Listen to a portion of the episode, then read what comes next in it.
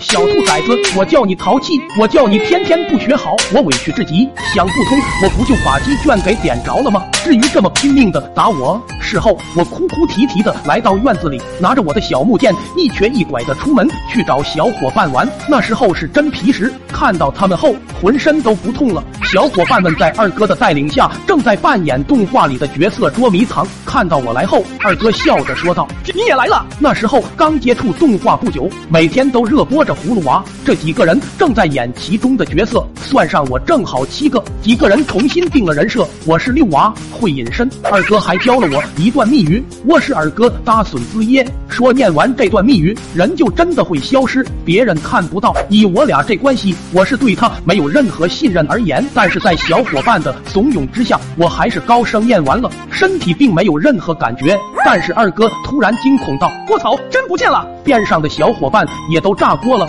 纷纷附和道：“真没了！卧槽，念完咒语真的会隐身了！”我下巴差点掉下来，挨个跑到他们面前比划着：“我在这，喂，不会真看不到了吧？”可他们都视我为无物，然后惊恐的四处逃散。我都傻了，二哥并没有告诉我现行的咒语，这怎么办？难道我就和这世界再见了吗？我心如死灰的往家走，泪珠成串的掉。我他喵人没了，老妈怎么办？她会不会想我？会不会再捡个小弟弟来替代我？想到这些。我跪地上嗷嚎大哭。回到家，我爹正在屋前猫着腰，用耙子小心的除着草。我看着我爹的背影，手里的剑不由得攥紧了七分。如果他没有打我，我就不会去找他们玩；如果不去找他们，我也不会隐身。我攥着剑，一步步走向他，深吸一口气。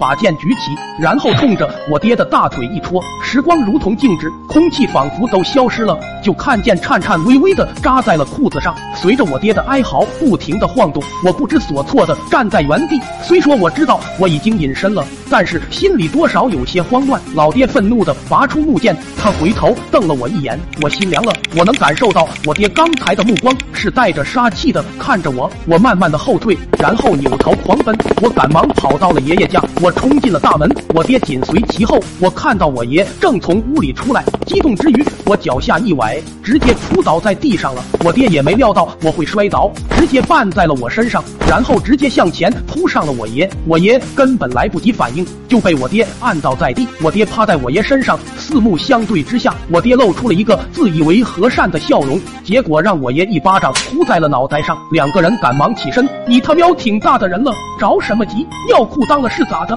然后赶忙上前扶起了我，我身上都搓坏了，趴在我爷身上又一阵大哭。我爹想上前揍我，但又惧怕我爷，他站那支吾的说：“爸，这小兔崽子拿剑扎我，您别护着他，我今非得让他长长记性。”我爷吹胡子瞪眼道：“你他喵敢动我孙子试试，长能耐了，扎你一下就扎你一下，你挺大的人了，能多疼？”我爹捂着隐隐作痛的大腿，梗梗着脖子道：“多疼？要不您也试试？啥都不知道就知道说。”我我爷把我护在身后，暴走道：“你真无法无天了！来，害我试试！来，你他喵试试来！”我爹听完后，竟然还有跃跃欲试的的感觉，但是碍于老爷子的威严，实在不敢上前一步。我在后面寻思，爷爷这是什么癖好？好奇心油然而生，我忍不住双手互握，食指、中指伸出，然后冲着我爷的大腿一戳。那天我受到了来自爷爷和父亲的爱的关怀。卫生院七日游住院时，我还琢磨为什么我不能隐身了呢？然后突然想起二哥的密语，